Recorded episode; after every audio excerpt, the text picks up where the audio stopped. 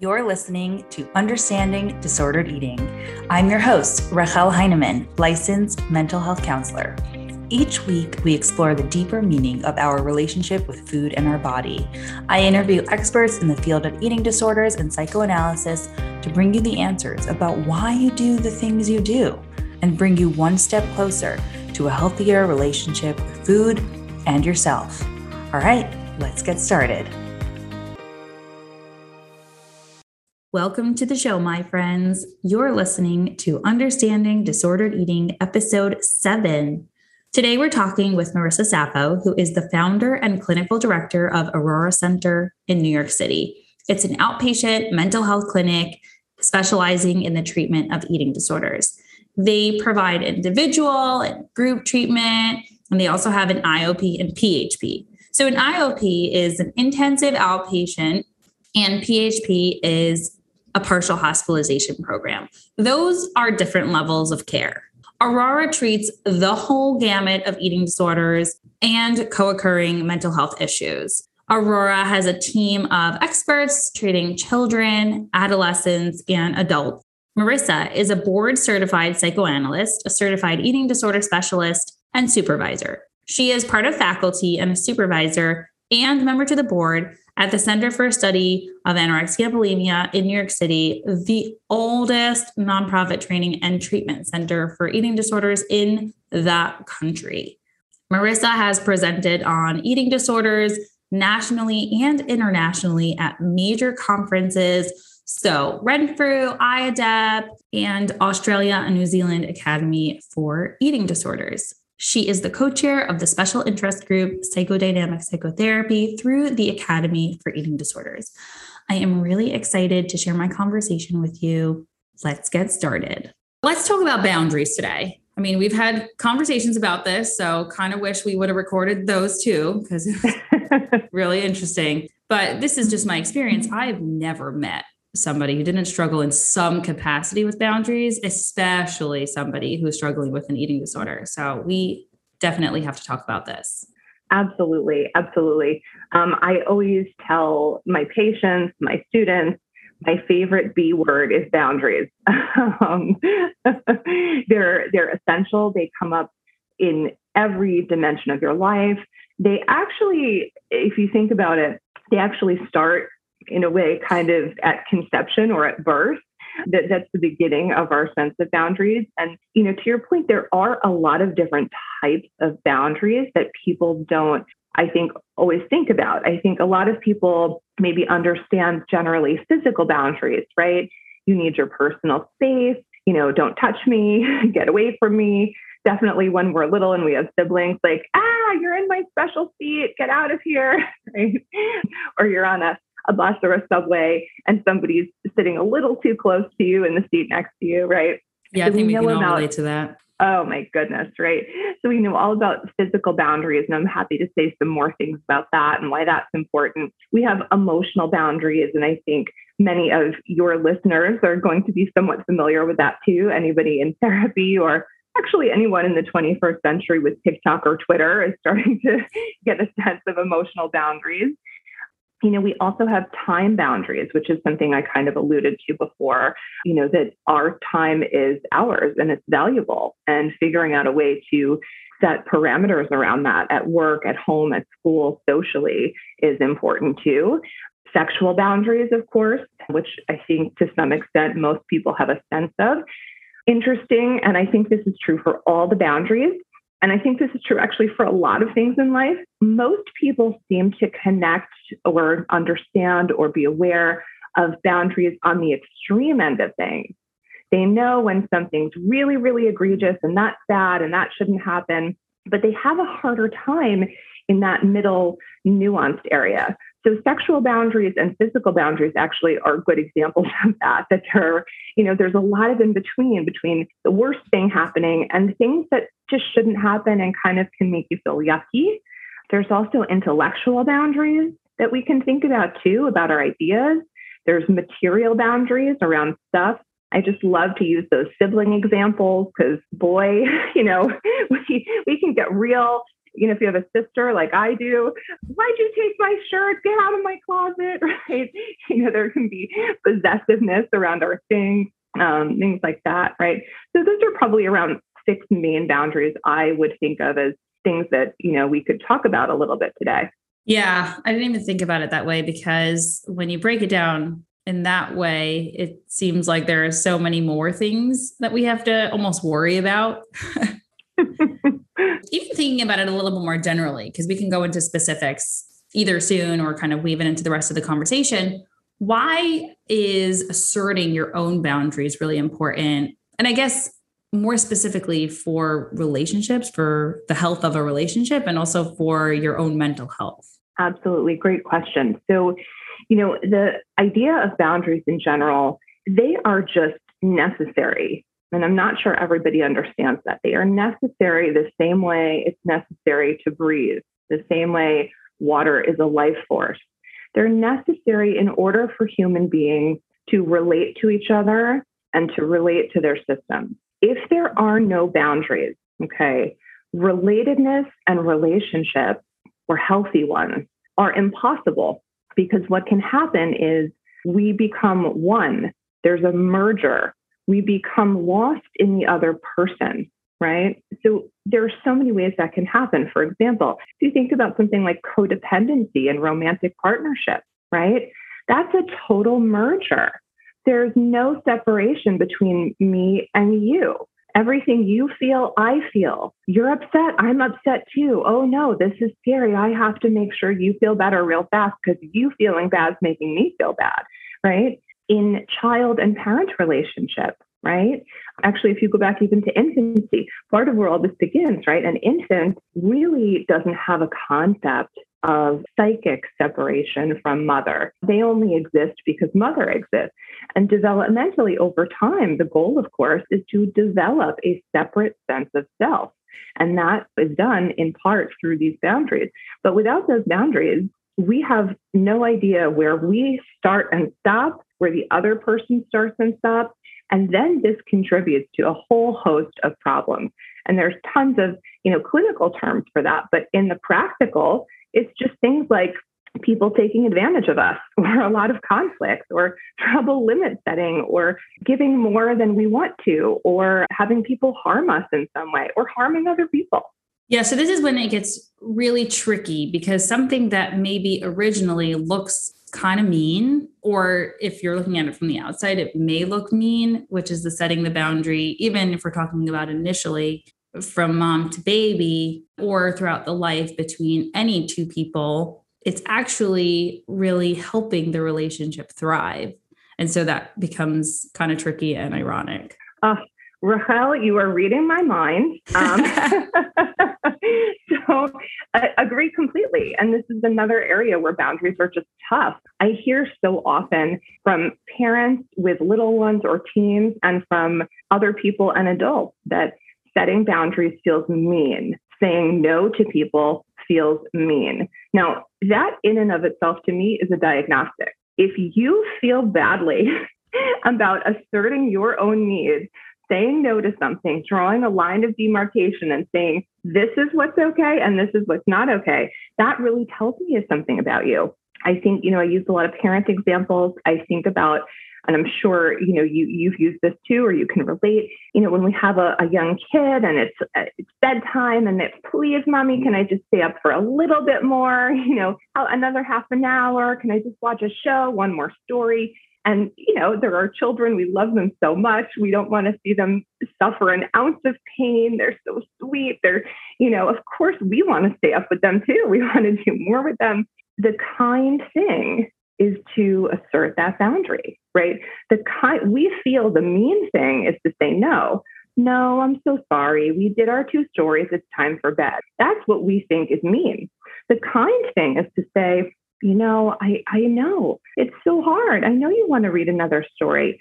We did 2 good stories. I'm going to sit with you for a few more minutes, and tomorrow we can read, you know, the other story. The boundary has to be held by the adult in that context, because we know as a grown-up that 6 a.m. and 7 a.m. daughter is going to do much better with her breakfast, with her food, with her day. if she gets the right amount of sleep. And so we pay on the front end a little bit in terms of a disappointment to have something better on the long end, right? To have better self-regulation, to be able to tolerate a no, to be able to understand that sometimes, even though it's disappointing or uncomfortable, we can't have everything that we want all the time in the way that we want it. Yeah. So going along those lines, the tolerating disappointment made me think about when you kind of almost teach the kid how to tolerate something that's a disappointment when they're a kid, then something that happens when they're a lot older won't trigger like an adult-sized temper tantrum because they've been equipped with this. And they're only equipped with it if you teach them as a parent how to do that, which is also so hard because they'll probably throw some sort of tantrum. And then internally, it's like, uh-oh, did I do something wrong? Absolutely. And I think, you know, and this may be painting with too broad of a brushstroke, so everyone is free to excoriate me for this. But in my practice, at least, I'll say anecdotally, I have seen tremendous difficulty in recent years with parents being able to tolerate feelings, being able to tolerate their own feelings, and being able to tolerate feelings in their children. And then what ends up happening is exactly that. When they try to set a boundary, and the child or the adolescent has a bad reaction, they start panicking and thinking, oh no, I did something wrong. This is bad. This is not how it's supposed to be. And then they start backpedaling.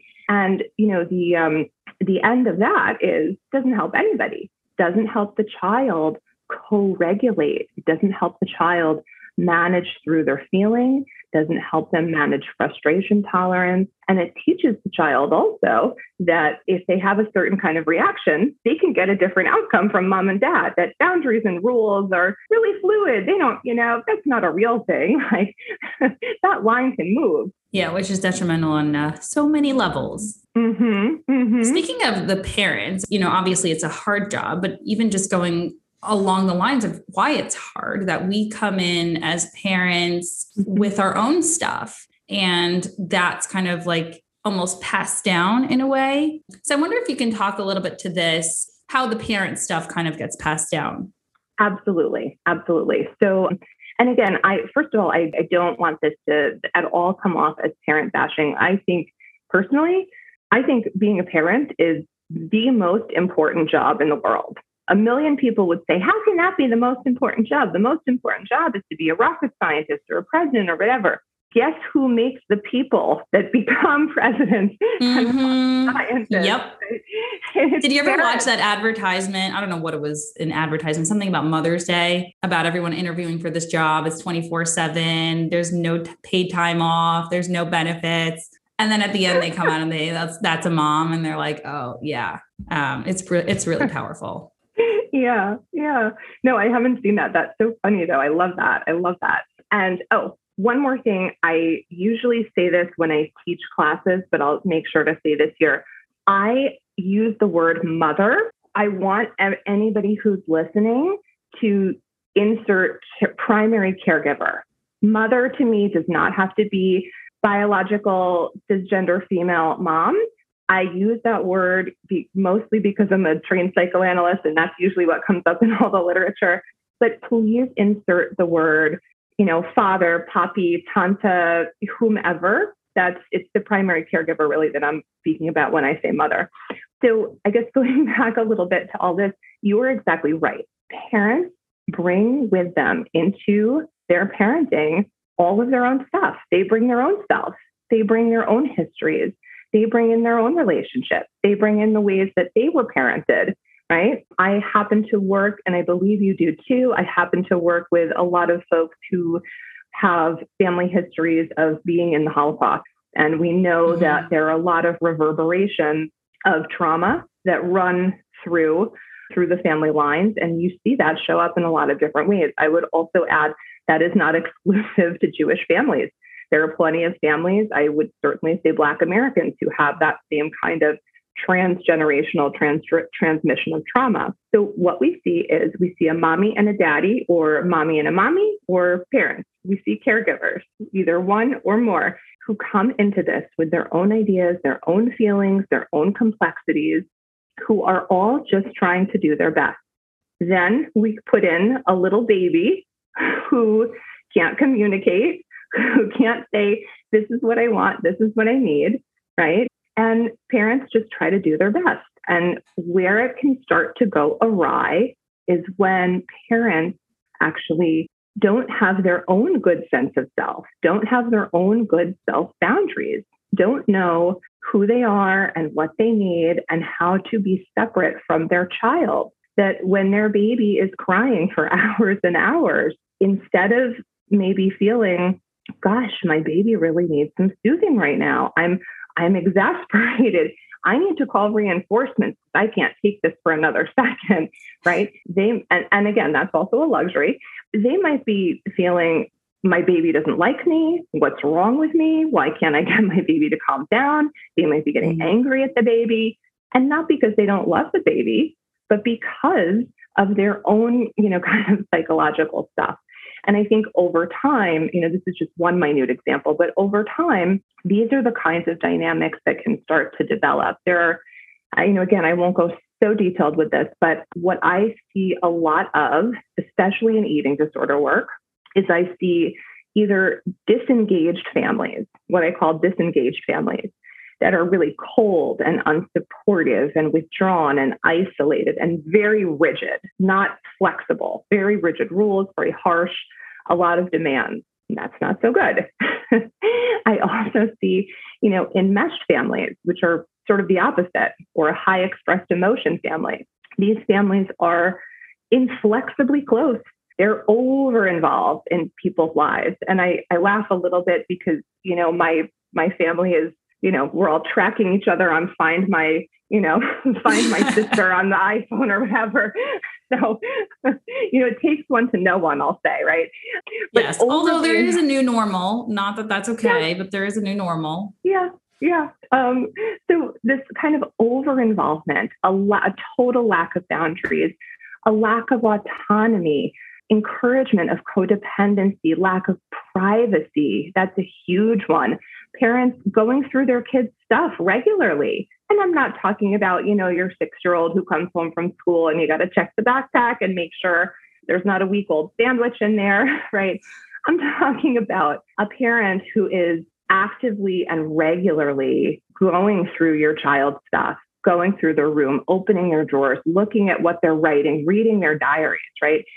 In that space, basically what's happening from parents is an intolerance for separateness and an intolerance for different opinions, right? Parents don't know how to navigate this difference. And usually this is also coming, again, from a place of anxiety. They're afraid. They're afraid it's going to lead to loss. It's not that they don't want their kids to grow up and be their own little people. It's that they're fearful that in that separateness, they will lose them. You mentioned two sides of the spectrum, the poor boundaries that don't really have any boundaries, and then the poor boundaries that are kind of too rigid. So I guess both of them are different situations, but in those situations, if you have a family or a parent that is one or the other, how does that then affect the baby when they're an adult? It's a really, really good question. The short answer is, one, the outcomes vary widely, and two, sometimes the outcomes can be not so great. They can, first of all, with more enmeshed families or families where there's what we call emotional or covert incest. That's a very scary term. I can explain that later. Don't everyone freak out, but it is a real thing. First of all, in those kinds of families, we tend to see higher rates of depression, anxiety, eating disorders, and difficulty as adults in romantic partnerships. Right? Basically, a lot of all the things that we want to go well, we tend to see higher rates of it not going so well, right?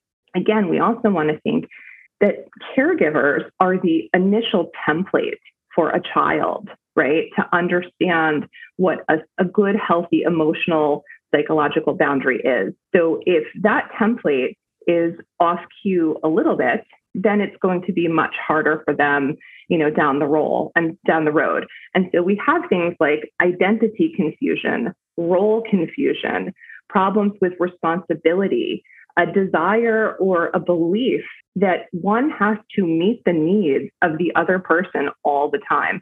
I personally see that come up so frequently with folks with eating disorders. You know, in a way, I think every trait we have is a two-sided coin. Like, there are ways that can work for us and ways that can work against us. So on the one hand, sometimes it's great to be a really attuned person, to really be aware of what the other person is feeling and wanting and needing. What I find a lot of times with folks with eating disorders is they experience that in a hypervigilant way and in a way filled and loaded with guilt and responsibility, that they have to constantly be attuning themselves to the other person to make sure that that person's okay. A lot of, you know, kind of emotional caretaking there, right? So overly rigid boundaries, you know, maybe you're constricting family relationships and limiting families' access to one another, right? Versus a confusion between generations. Who's the parent? Who's the child? Who's in charge? If that makes sense. Yeah, it makes a ton of sense. I'm thinking as we're talking about this, this might be jumping a little too far ahead, but just because maybe people are thinking about this now. Okay, so this was my situation when I was growing up. This is my family situation. I can't possibly expect anyone to change, nor can I expect my past to change. And so what the hell do I do now? I can't get a romantic relationship. My friends are annoyed by me. I'm struggling with my relationship with food.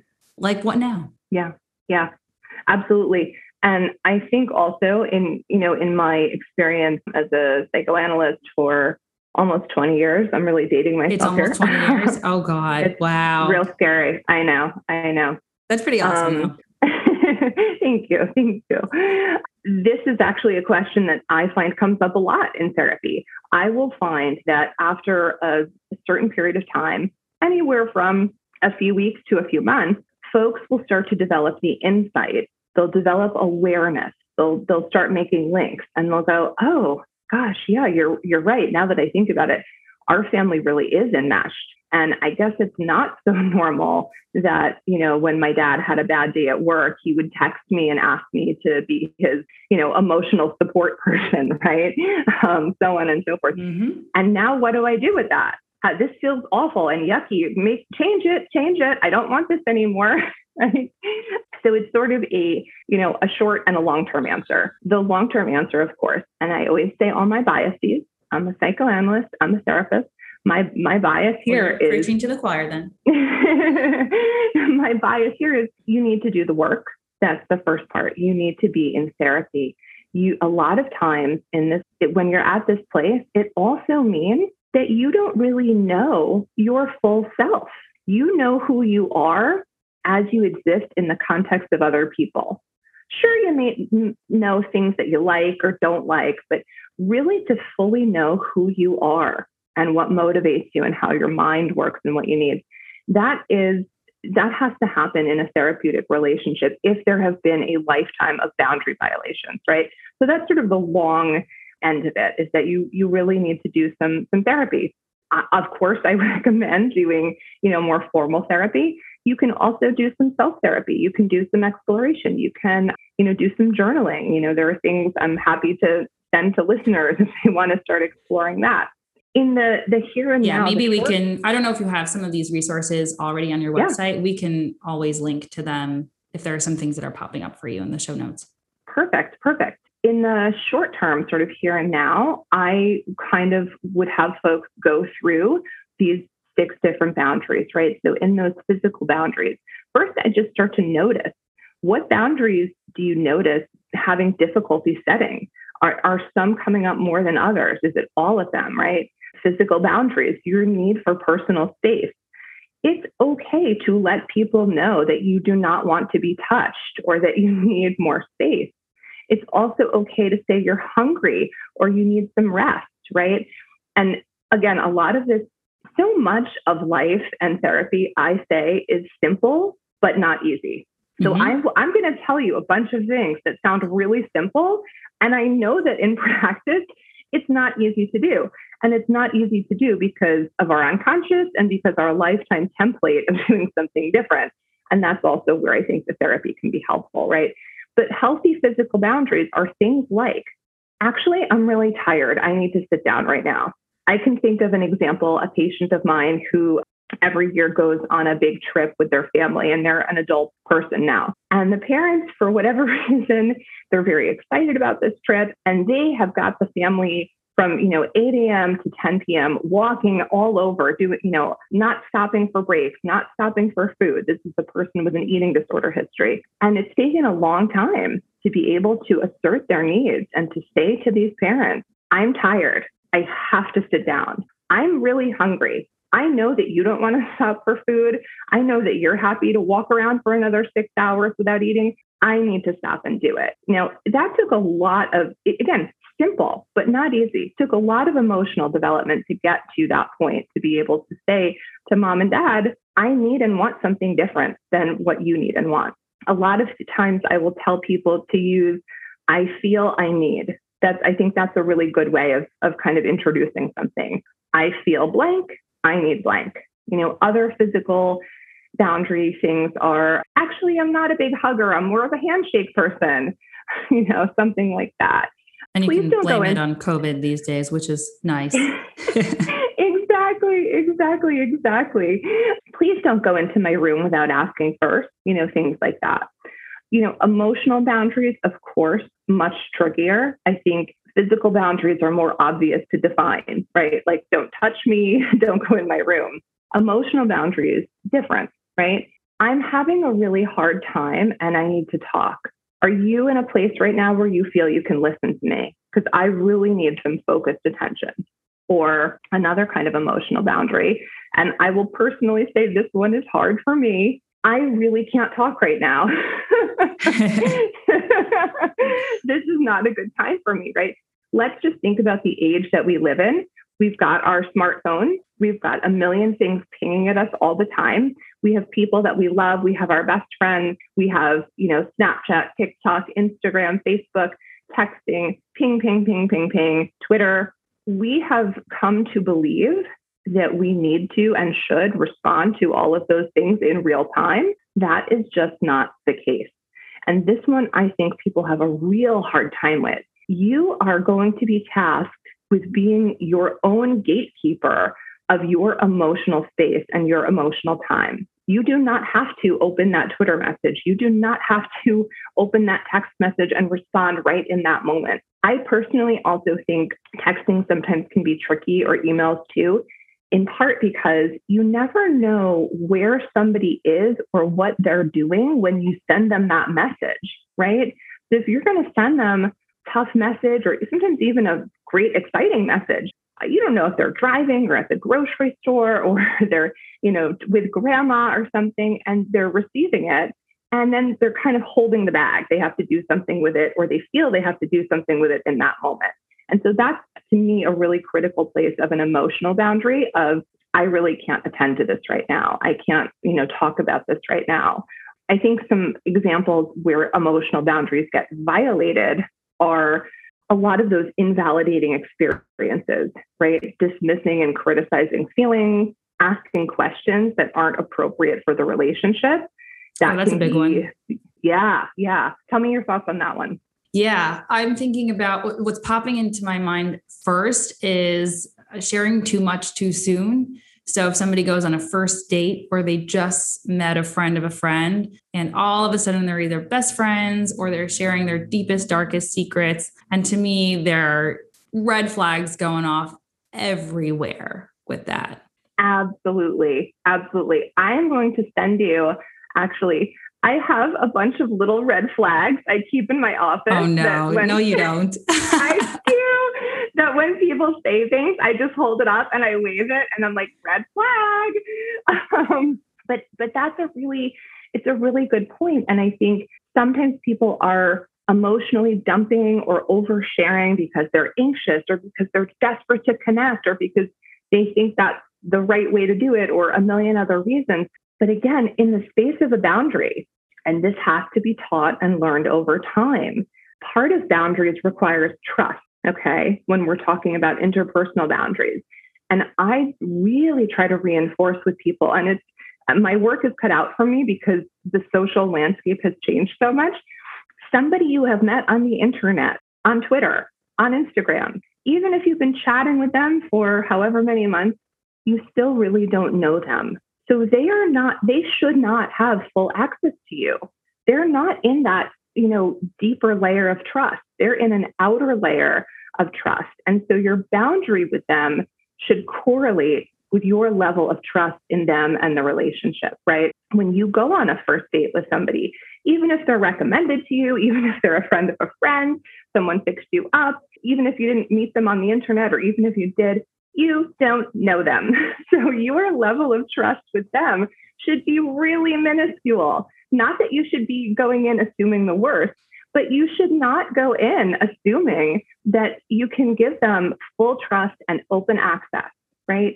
We want to give access to us and our emotional life and ourselves as it's appropriate to do in the setting and with the person and as trust and safety develops. I think to your point, I've seen a lot of people get burned that way. Either the date goes terribly, or they end up getting rejected, or it's all fine for a little while and then it kind of blows up.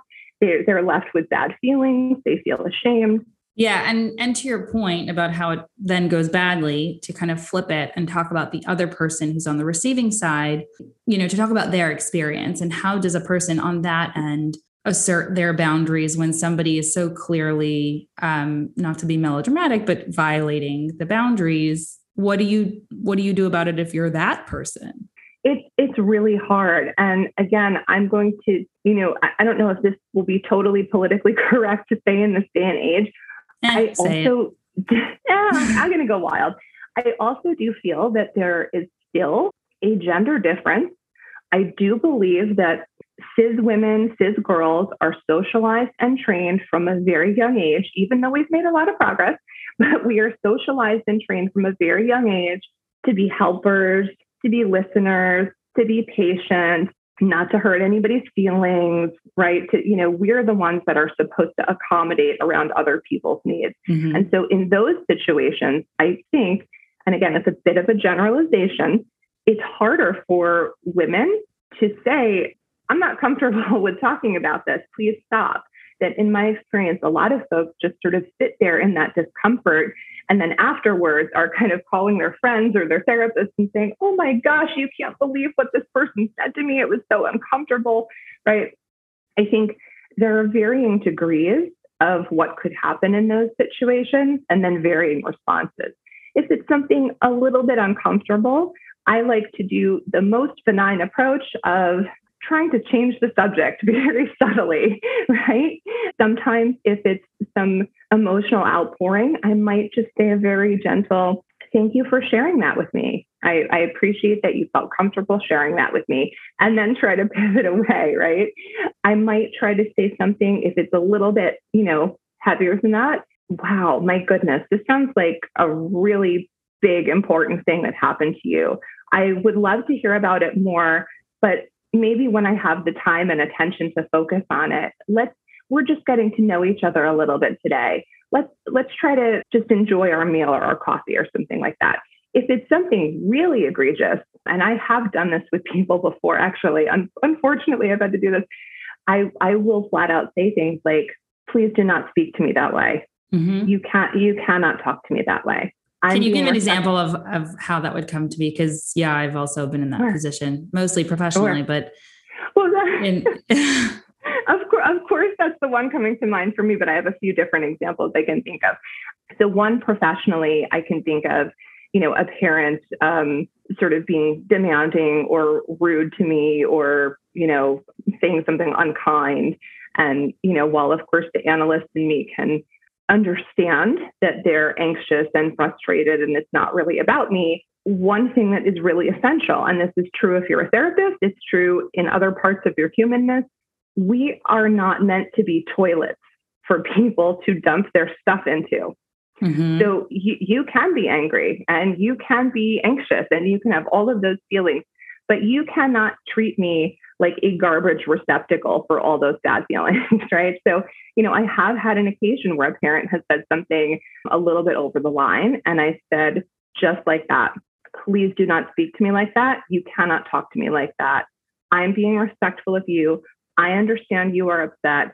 Let's take a step back. that something like this, right? I can think of something, and I don't know how much this maybe comes up for listeners. I can think about certain situations for adolescents or 20s, 30s in a dating or a texting or a Snapchat kind of sphere where they get either unsolicited photos or they're being asked to say things or share things sort of over the sexual line, at which point I really encourage people to say, I'm not comfortable with that. Please stop, right? Or sometimes I will say, I don't engage in sexual conversations with people that I don't know. Like, we're not there yet. Yeah, that does sound a lot harder to do than it is to say. Much harder, much harder, much harder. I mean, we keep talking about how it's really hard and how a lot of this was developed, but what do you think makes setting boundaries so difficult for some people to do? And I guess where my mind is going specifically is like, how is it intertwined with our sense of self or even self-esteem and the complexities of that? Mm-hmm, mm-hmm. It's a really, really, really good question, right? So is there even an answer? It's there, of course there is. And it's sort of a complicated answer. And I'll try to be, you know, I'm so loquacious. I'll try to be as reductive as I can. You're fine. So I think that part of it, again, all of this really develops very early on, where an infant or a child learns that in order to be loved and accepted and seen and taken care of and have their needs met in some way and maintain a connection to the object or a connection to the parent, they need to behave in X, Y, Z way. They need to be responsive and empathic to other people's needs. They need to be overly generous. They need to be overly attentive, right? And so underlying all of that are fears such as, this person's going to leave me. If I don't, you know, acquiesce to everything they want and need, they'll be furious with me. They'll freeze me out. They'll cut me off. They'll break up with me. They'll say mean things to me, you know, and even under the core of that, sometimes is the belief of I'm not lovable, right? Under a lot of these boundary issues are, you know, related to low self-esteem, right? There is, again, self-esteem is part of that sense of self. Your sense of self is defined only in the context of another person and is not separate and not well defined. My goodness, that means your self-esteem gets regulated, not by yourself, but it gets regulated by all of the outside things. Your eating disorder regulates your self-esteem. If you're not thin enough, ooh, wow, you feel really bad about yourself. You know, if your boyfriend tells you you're being a jerk because you were 10 minutes late and he can't deal with your crap anymore, oh, there goes your self-esteem, right? That it's hard to hold on to that sense of self, right? So I think that, you know, a huge part of all of this is rooted in a sense of healthy self-esteem, lovability, and a belief that in a healthy relationship, there is room for you to be a separate person with separate thoughts and feelings and needs, and that the other person can tolerate that separateness and that difference, and that that's not going to enrage them or push them away or cause them to abandon you. I think the big things that seem to come up, you know, in my practice are being afraid of loss, being afraid of being rejected and lost and not being cared for and being seen in some way as bad. Yeah. Just to kind of follow up with that, if worst case scenario, they did leave you because of, I don't know, coming half an hour late or saying something assertive, then that makes the relationship itself questionable at best. And not to say that it isn't a difficult experience, but, you know, to try to avoid this loss that most of the time won't happen, but if it did, is another problem in and of itself. Absolutely. Absolutely. If I had my red flag, I'd be waving it right now. You know, in really healthy relationships, this is another thing people forget, because we're used to seeing sort of a romanticized version, I guess, in the media of what a relationship looks like. Healthy relationships are not conflict-free, okay? Healthy friendships, healthy partnerships, they're not conflict-free. Healthy relationships manage the conflict in healthy ways, right? So if you have somebody, if you're in a relationship with somebody and some conflict happens and it blows up the whole relationship, that's a diagnostic. That's a sign that something is not right in that relationship, right? And, you know, look, certainly it's reasonable to try to look and consider what your role may have been in that moment. And that's different than excoriating yourself or assuming that you are the problem, that you are, you know, the one to blame for this person's reactions and responses. And I would also add that if a relationship is ending in that kind of a way and the other person is unwilling to explain or talk to you or think it through, that's another diagnostic. Yeah. I'm thinking about healthy relationships. And like you said, they're not void of conflict.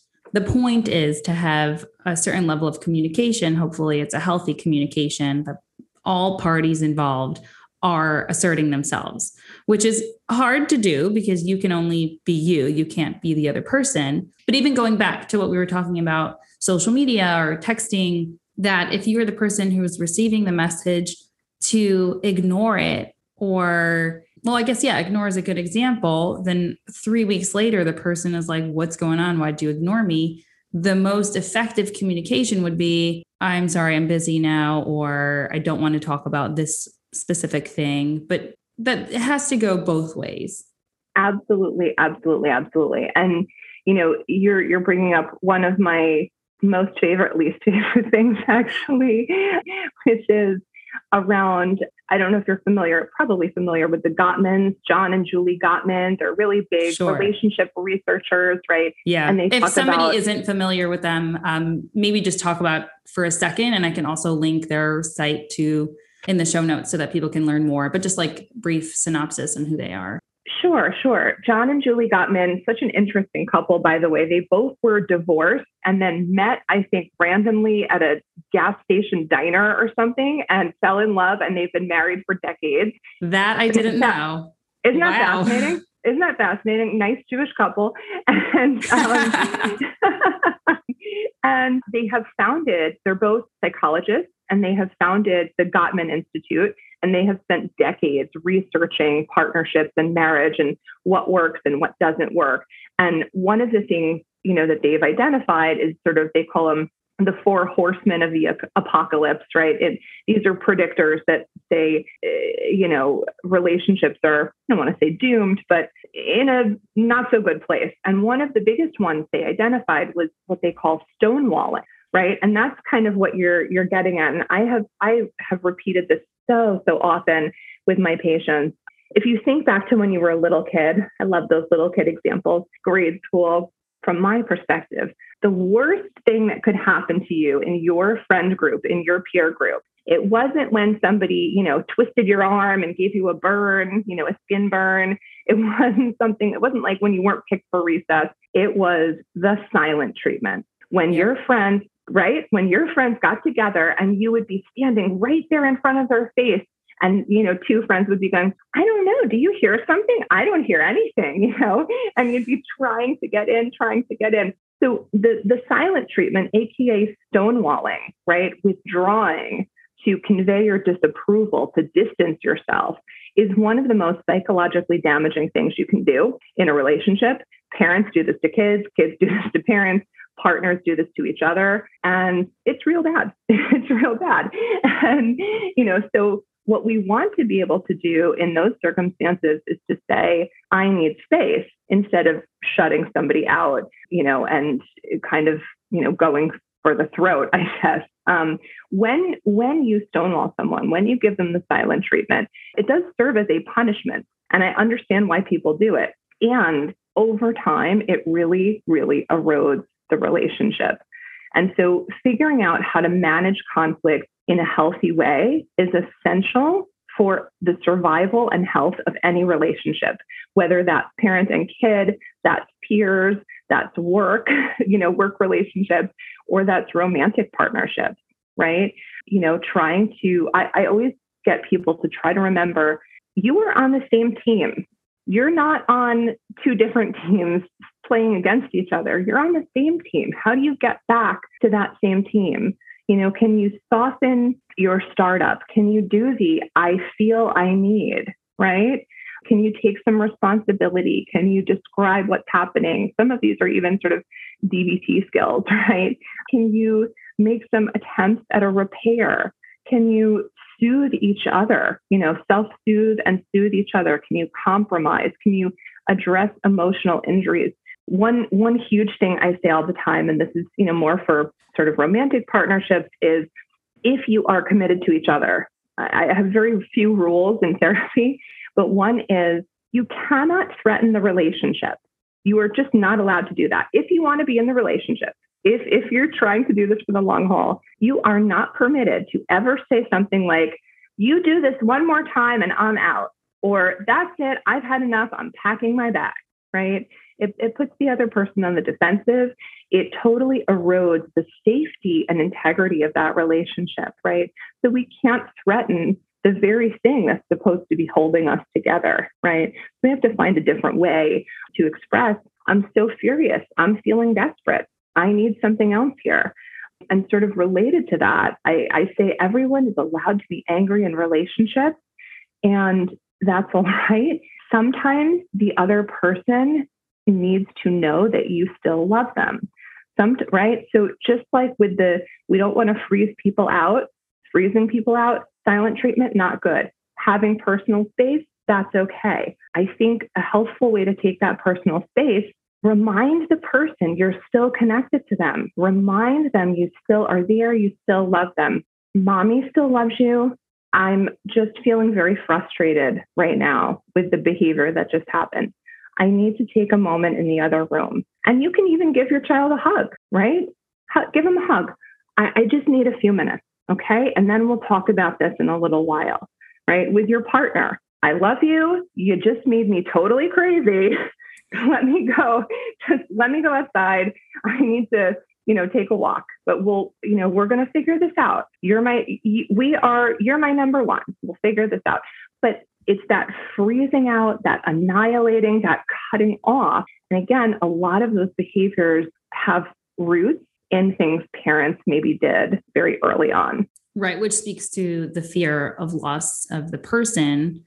And so by saying this, you're actually able to have the conversation as opposed to both parties just freaking out. And then it just worsens from there. Exactly.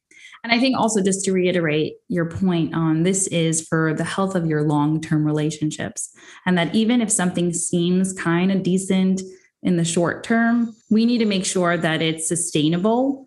And so these ways of communicating have to be something that is actually healthy for its sustainability. So I love that. I can talk to you all day, obviously, just for the sake of time. We'll wrap up here. But before we do, where can our listeners find you? They can find us at auroracenternyc.com, AURORACENTERNYC.com. Yes, I think that's where they can find me. I am there. Awesome. We'll link to that in the show notes as well. You can also find us, on Twitter and Instagram at Aurora Center NYC. Perfect. All right. Thank you so much for being here today. I really appreciate your time. Thank you so much. It was a pleasure. Thanks so much for listening all the way to the end. If you enjoyed today's episode and you know someone who may as well, please share it. Not only does it help us reach more people, it really makes my day to know that this show is making a difference. All right. Talk next time.